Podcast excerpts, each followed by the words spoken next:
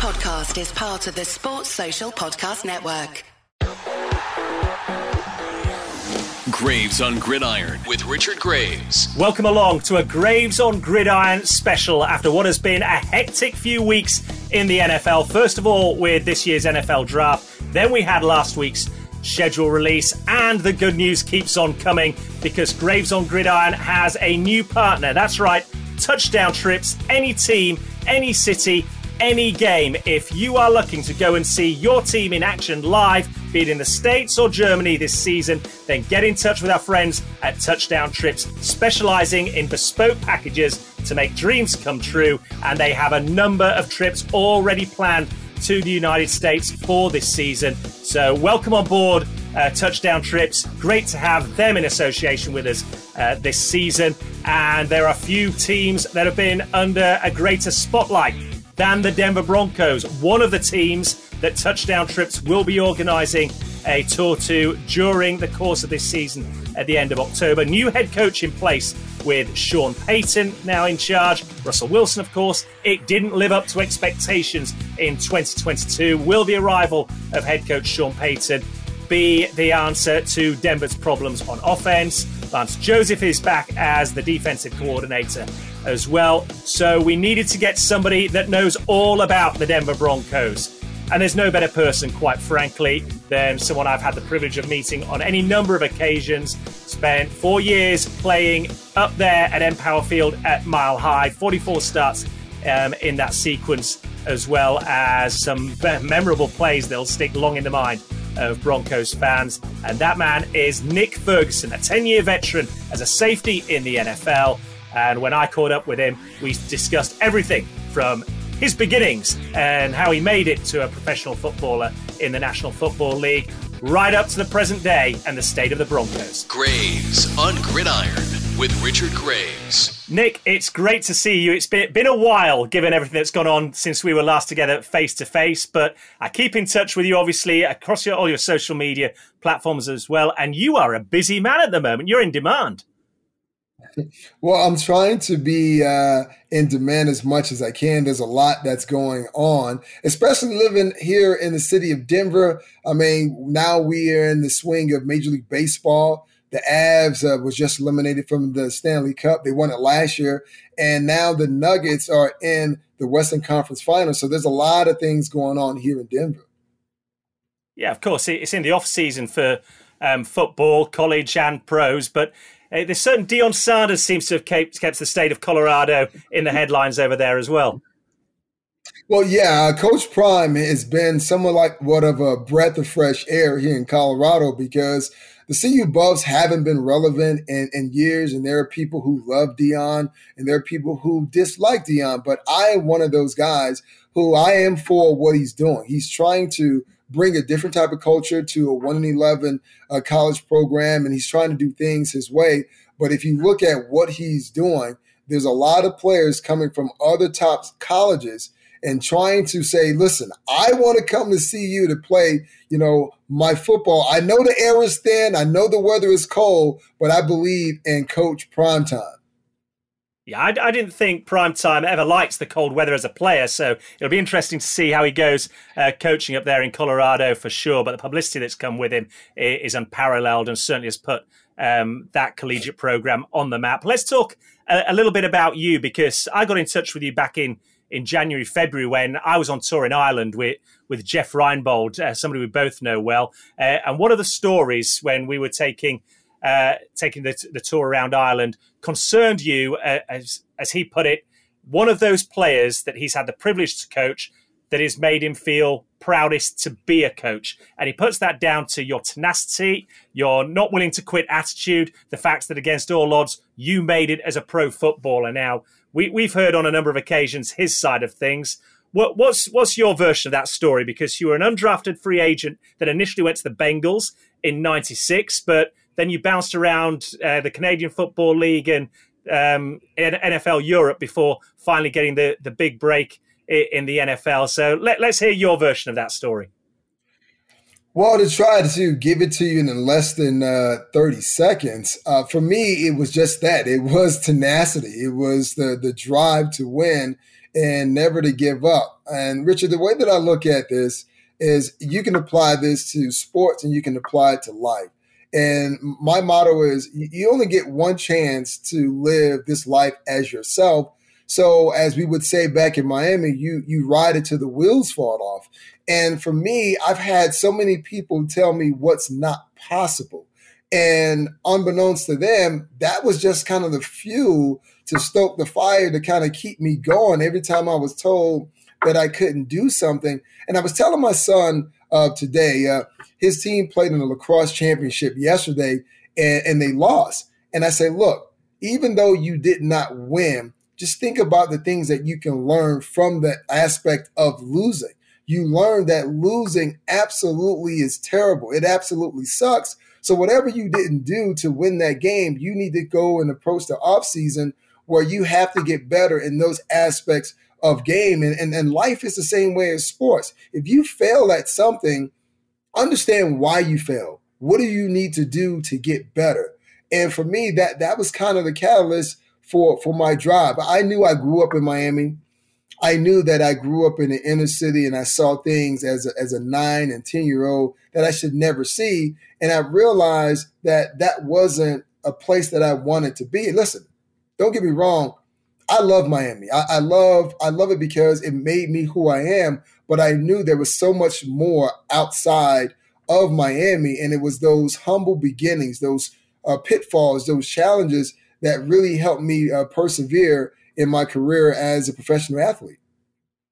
Now, if, if I recall the story correctly, Jeff Reinbold was one of those coaches that, that cut you on your way to to pro football. but as, as he tells it, you were on the, the practice squad, I think. You'd made it to the practice mm-hmm. squad at, at, the Bills, and he tried to just sort of temper expectations because you were quite excited. You were having none of that. You did did you not turn around to him and say, "I am never getting cut again, coach"? Well, yeah, that was kind of my, my, my attitude, and that's kind of uh, what I said to, to Coach Reinbold. After, and once again, let me let me just kind of give a little more insight. When you've been cut three or four times easily you just think about throwing your hands up and saying, well, this is it. I'm not going to do it. This is not for me. But I just say, you know what? I need to continue to push this because I would hate to know that I was so close and I quit before I was able to get over that dip. And for me, I go out and I tell kids all the time, you have to believe in yourself. No matter what the outside world is saying, you got to block that out. If you believe in yourself and you think that you can achieve whatever that goal is, you have to continue to push it because once again, when you write the final chapter of your life, you want to at least say that everything that everyone told you you couldn't do, you proved all those individuals wrong. So, so that is kind of the thing that kind of kept me going. It certainly did, and it led to a ten-year career as a pro footballer in the NFL, and that tenacity and strength of spirit and belief is certainly one of the things that I think Jeff Reinbold admires most about you, um, Nick. You, you, went on initially to being picked up by Bill Parcells at the Jets, but then you, you spent a period at the Denver Broncos. You're home now. 44 um, appearance starts, I think it was, for, for Denver, including one of the more memorable plays in the 06 divisional round, I think it was, against the New England Patriots. Yes. That, t- talk us through that one. Well, that was an extraordinary play. I get asked about that question, uh, about that particular play in that game all the time. And here's the one thing that's ironic about that play and the reason why it actually worked because our then uh, defensive coordinator, Larry Coyer, would never blitz me. So teams would normally see me around the line of scrimmage, but they would indicate, well, he's not going to blitz. And this is this played out perfectly in the game against the Patriots when we hosted them. And I remember the, the offensive lineman pointing at me, saying to themselves, Hey, listen, 25 isn't coming. And it took everything in inside of me not to go jumping up and down because I knew for the first time all season long they were actually going to blitz me.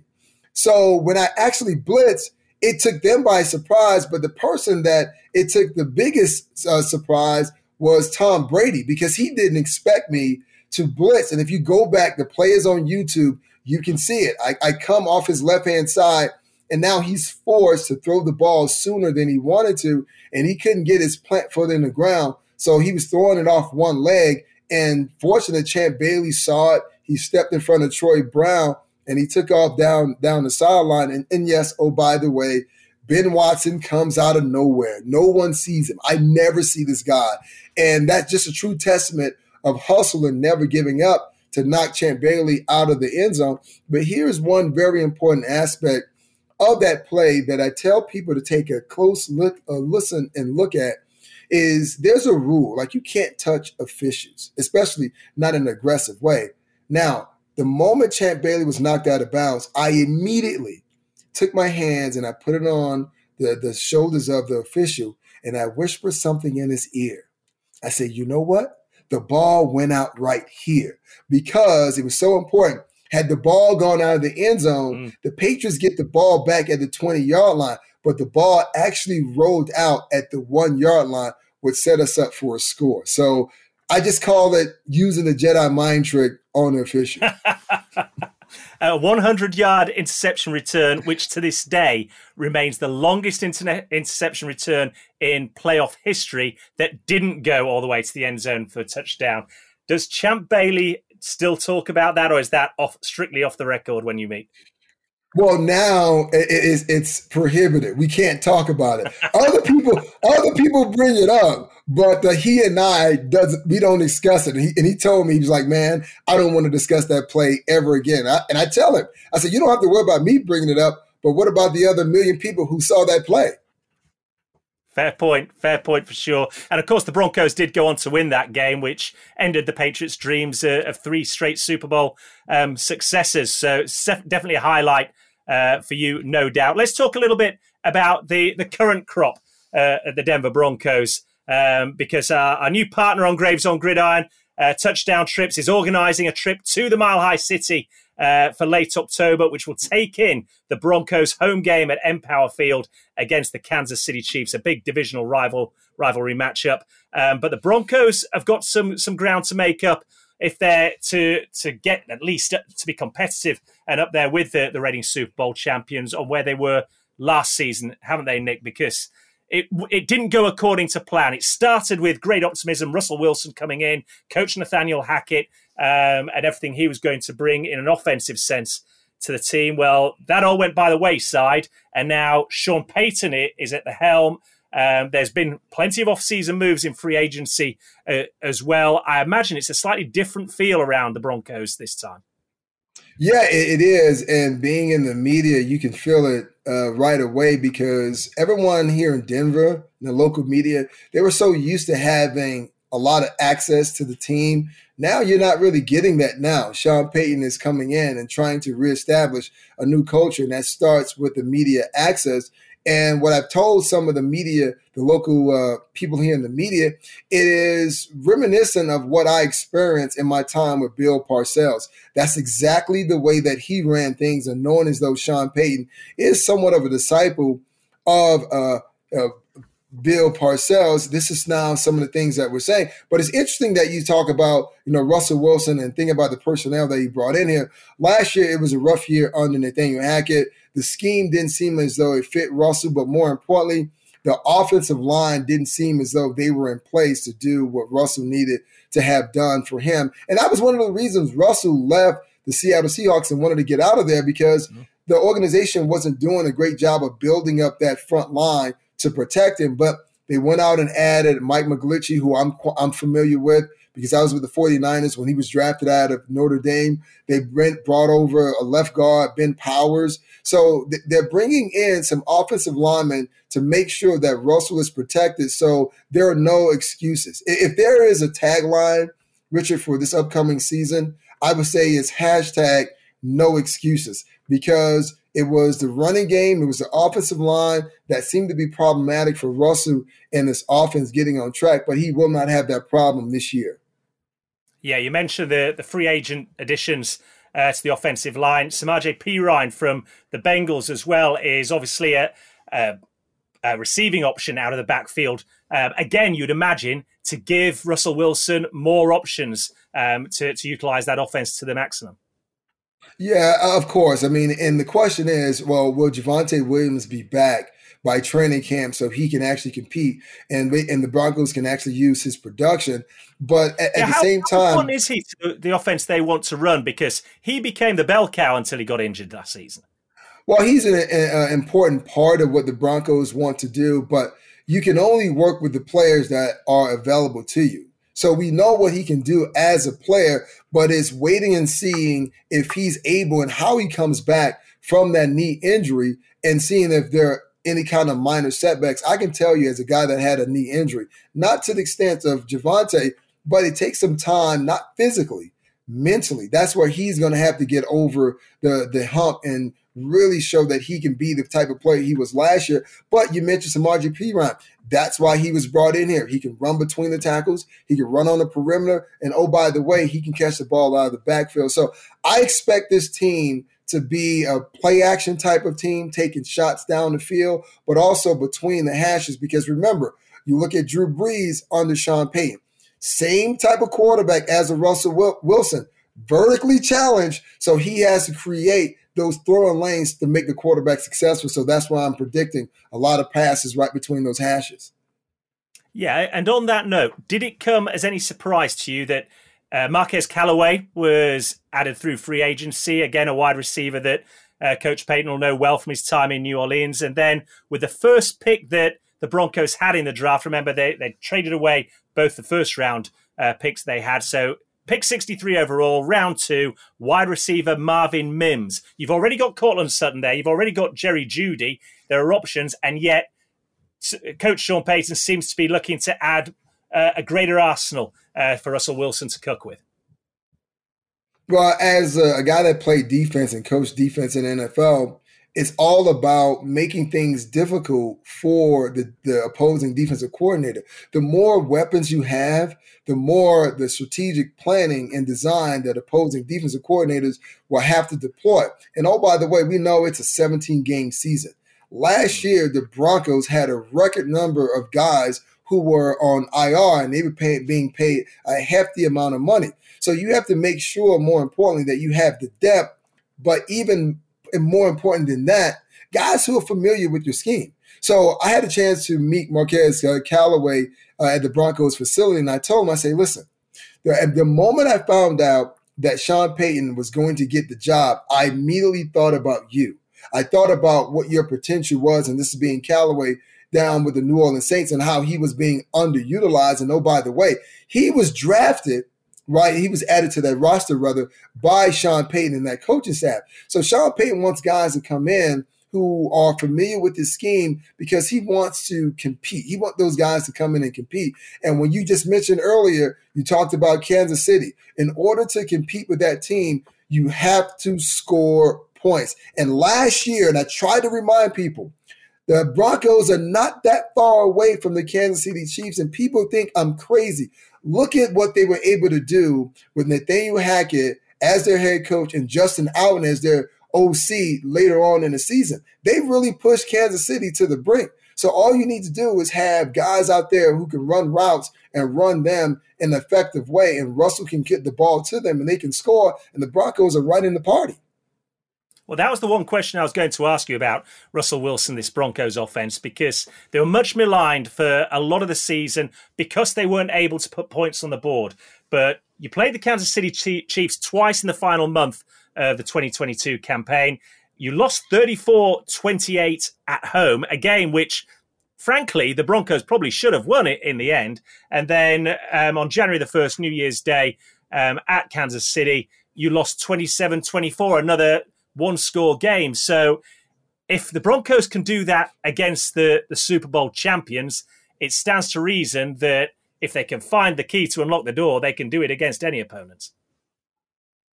Yeah, that's kind of the idea. Right now, Kansas City is the measuring stick in the AFC West. And since they are the reigning champs, every team is trying to build their roster to make sure that they're able to compete. And once again, I go back to this. It, it sounds ridiculous but the Broncos, with a coaching staff that is not as experienced and superior as the one they have now, competed against the Kansas City Chiefs twice. Now, I mean, past performance does not dictate what's going to happen in the future. I know that. but knowing as though you added certain guys in free agency. You made your offensive line much better. You added a more physical running back, and now you have Vance Joseph, who's now the defensive coordinator, who's quite familiar with the Kansas City offense and Andy Reid. Now the, the, there are high hopes for the Denver Broncos, and if you can go out and beat Kansas City, I just hope once. But if you're able to do it twice, it gives you a chance. And I'll add this: when you look at the 2023 NFL schedule, to me, it's week five and week six. Week five, they play the New York Jets at home. They host them. And then on a short week, they have to go to the Kansas City Chiefs and play them. Those are the two pivotal games that I'm looking at this upcoming season because if they can put back to back wins and together against those two quarterbacks, those two teams, and on a short week, now I really know that Sean Payton's culture has really, his change of culture, that is, is now really taken hold with that locker room. Well, as you bring up the uh, schedule for the coming season, Nick, let's take a, a closer dive into it. We've already mentioned um, the show's new partner, Touchdown Trips, taking uh, a trip, a delegation of Broncos fans over to Empower Field at Mile High for that game, Sunday Night Football, 29th uh, of October. For, for folks that haven't been to um, Empower Field and haven't experienced game day in Denver, as a veteran of many game days up there, what, what are they in for? What can they expect? Well, it's going to be really exciting. I mean, the fact that you get the Sean Payton bump based on his experience uh, and his tenure down in New Orleans with Drew Brees and the success that they had. Now you're saying, okay, well, that, that that's now coming to uh, Mile High, and then knowing it is a division game against a division rival, a team and an organization that you have not defeated in 13 tries. So you know that stadium is going to be rocking because that's about uh, 17 days uh, between the last game that they played, which will be that Thursday night game, and that in the Week Six matchup on the road in Kansas City at Arrowhead. So that game, once again, we're talking about playing against the Jets and Aaron Rodgers. You play against Patrick Mahomes on that short week, and then you got the Green Bay Packers, and then you have Kansas City again. Right now, that that four game stretch is going to be really important for the Denver Broncos. And if you are coming to Empower Field, uh, man, it's going to be really exciting. Make a lot of noise. If you're a Kansas City Chiefs fan, we don't want you. Don't come. If you're Broncos fans, we love you. Come cheer. Let's make sure we can beat those ketchup bottles. And tailgating is something special up there as well, isn't it?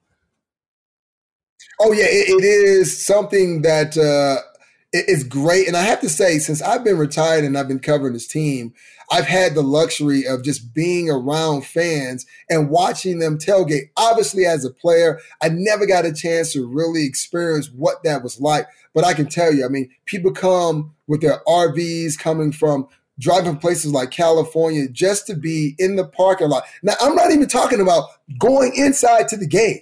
I mean, just being in the parking lot, just to say that they were uh, involved in that atmosphere. And October 29th it, it's going to be great. It's around Halloween. So dress up the way that you want to dress up. But it, it's always fun and festive when you watch fans in the parking lot tailgating. And nothing's left to chance, is it, at Empower Field? And it's a few years since I was last there, but uh, I remember at the time being told even the, the, the seats are made so that when the fans stamp their feet, it's meant to sound like thunder, that sort of thunderous noise to be deafening and give that home field advantage.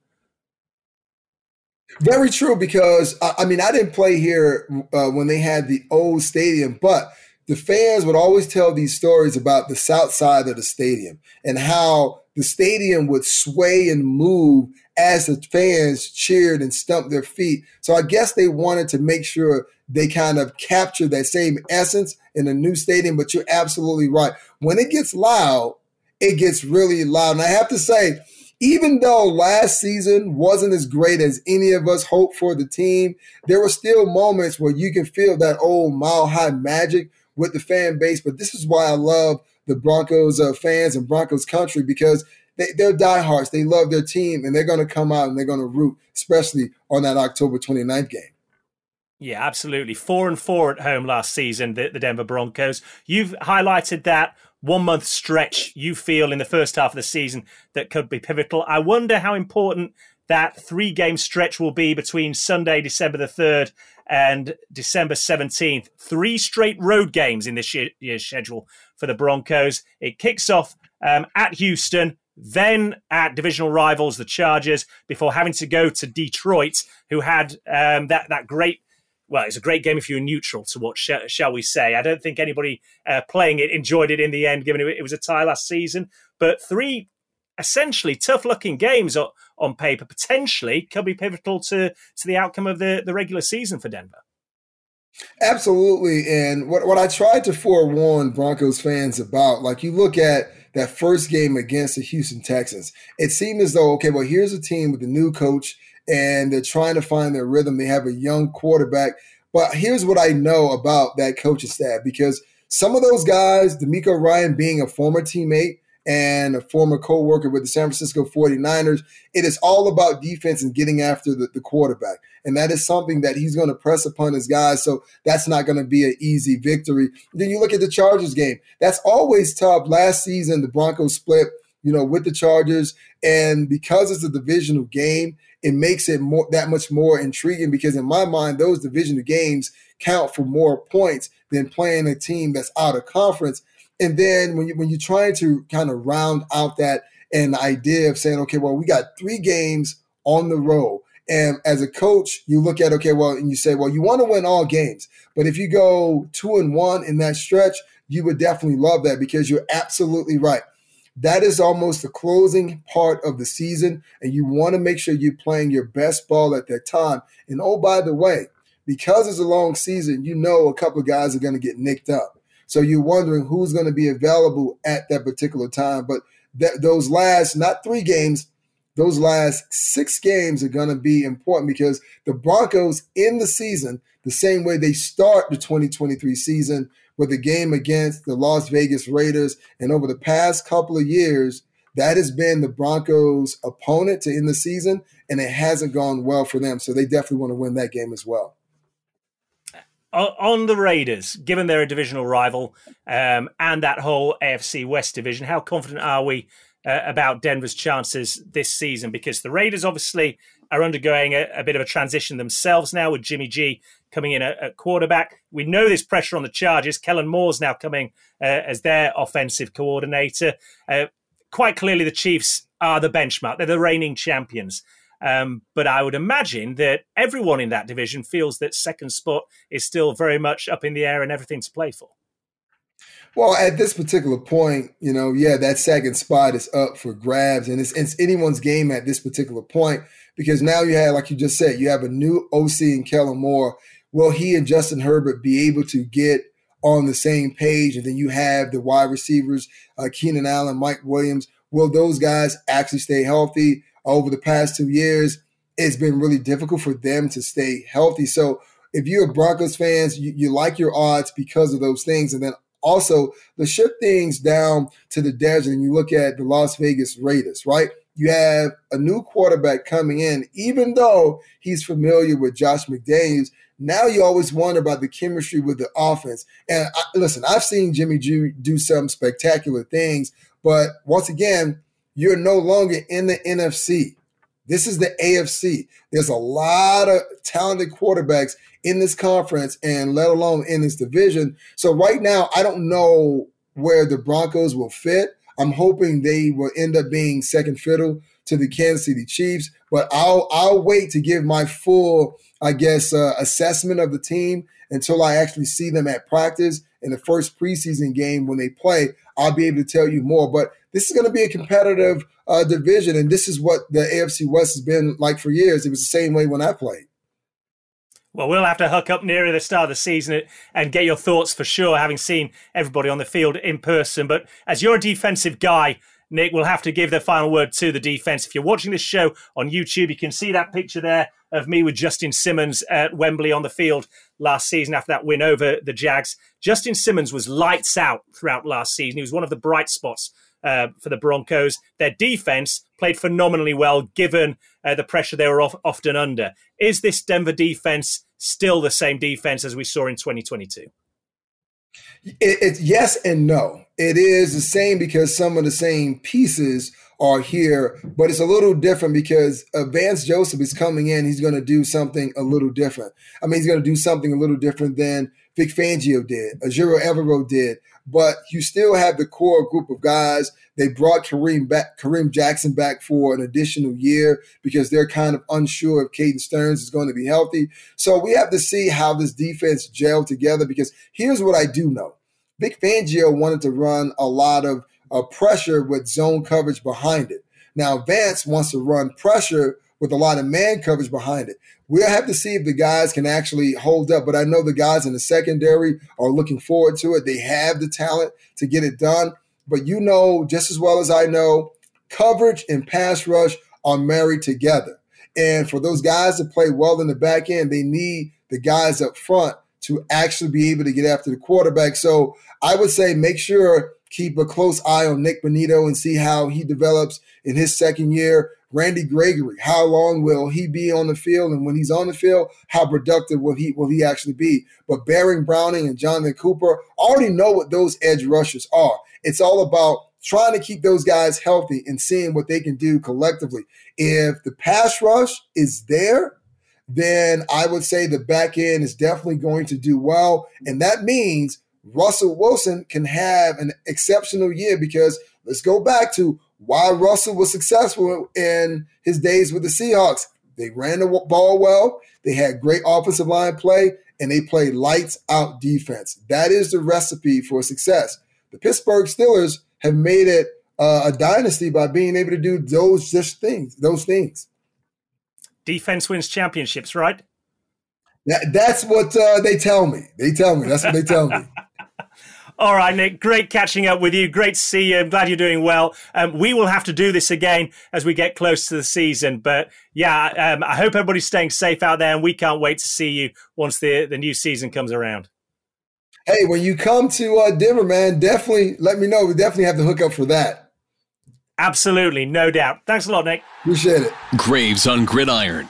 Nick Ferguson with his thoughts on the state of the Denver Broncos this offseason. My thanks, of course, go to him for giving up his time and joining us on this very special edition of Graves on Gridiron, focusing on the Broncos. My thanks also to the show's new partner, Touchdown Trips. Remember, any team, any city, any game, if you are planning to go out to the United States or Germany this season to see your team in action live, Give our friends at Touchdown Trips a call. You can find them online at touchdowntrips.com. All the contact details you need are there.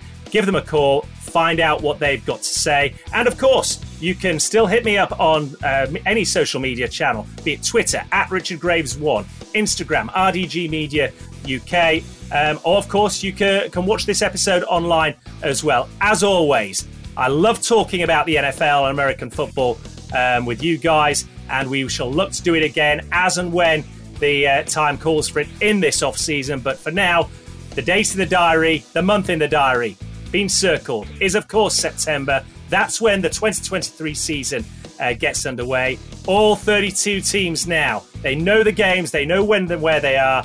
They've got the NFL draft done and dusted. There will, of course, be some moves still to be made in free agency, no doubt but everything is pointing towards September and the start of the new season. I hope you've enjoyed this special edition of Graves on Gridiron. Until the next time, it's goodbye for now. Subscribe to Graves on Gridiron wherever you listen to podcasts and keep up to date with the latest on Twitter. Search for Richard Graves 1. That's Richard Graves, the number 1.